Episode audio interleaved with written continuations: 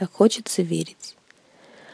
Так хочется верить, довериться чувствами, которых, как правило, нам не измерить, и жить как-то ровно, от боли не буйствовать, смотреть на тебя и знать, что как делать, и знать, что случается в жизни хорошее, и знать, что меняется что-то внутри.